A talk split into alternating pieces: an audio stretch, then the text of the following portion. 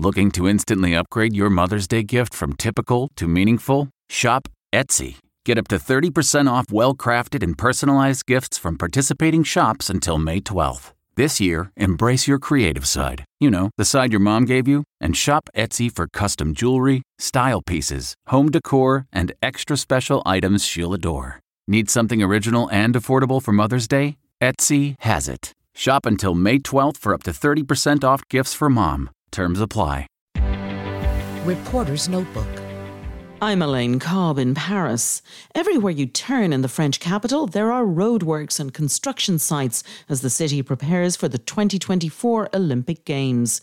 It's a massive project, but now a Paris court has stalled one plan which would have seen cars banished from a large area between the Eiffel Tower and the Trocadero across the river. The former Paris police chief had argued it would snarl up traffic for miles on both sides of the river, and the court has now agreed. The the plan now needs to be adapted, but the delays involved could impact plans for the opening ceremony, set to finish at the Eiffel Tower.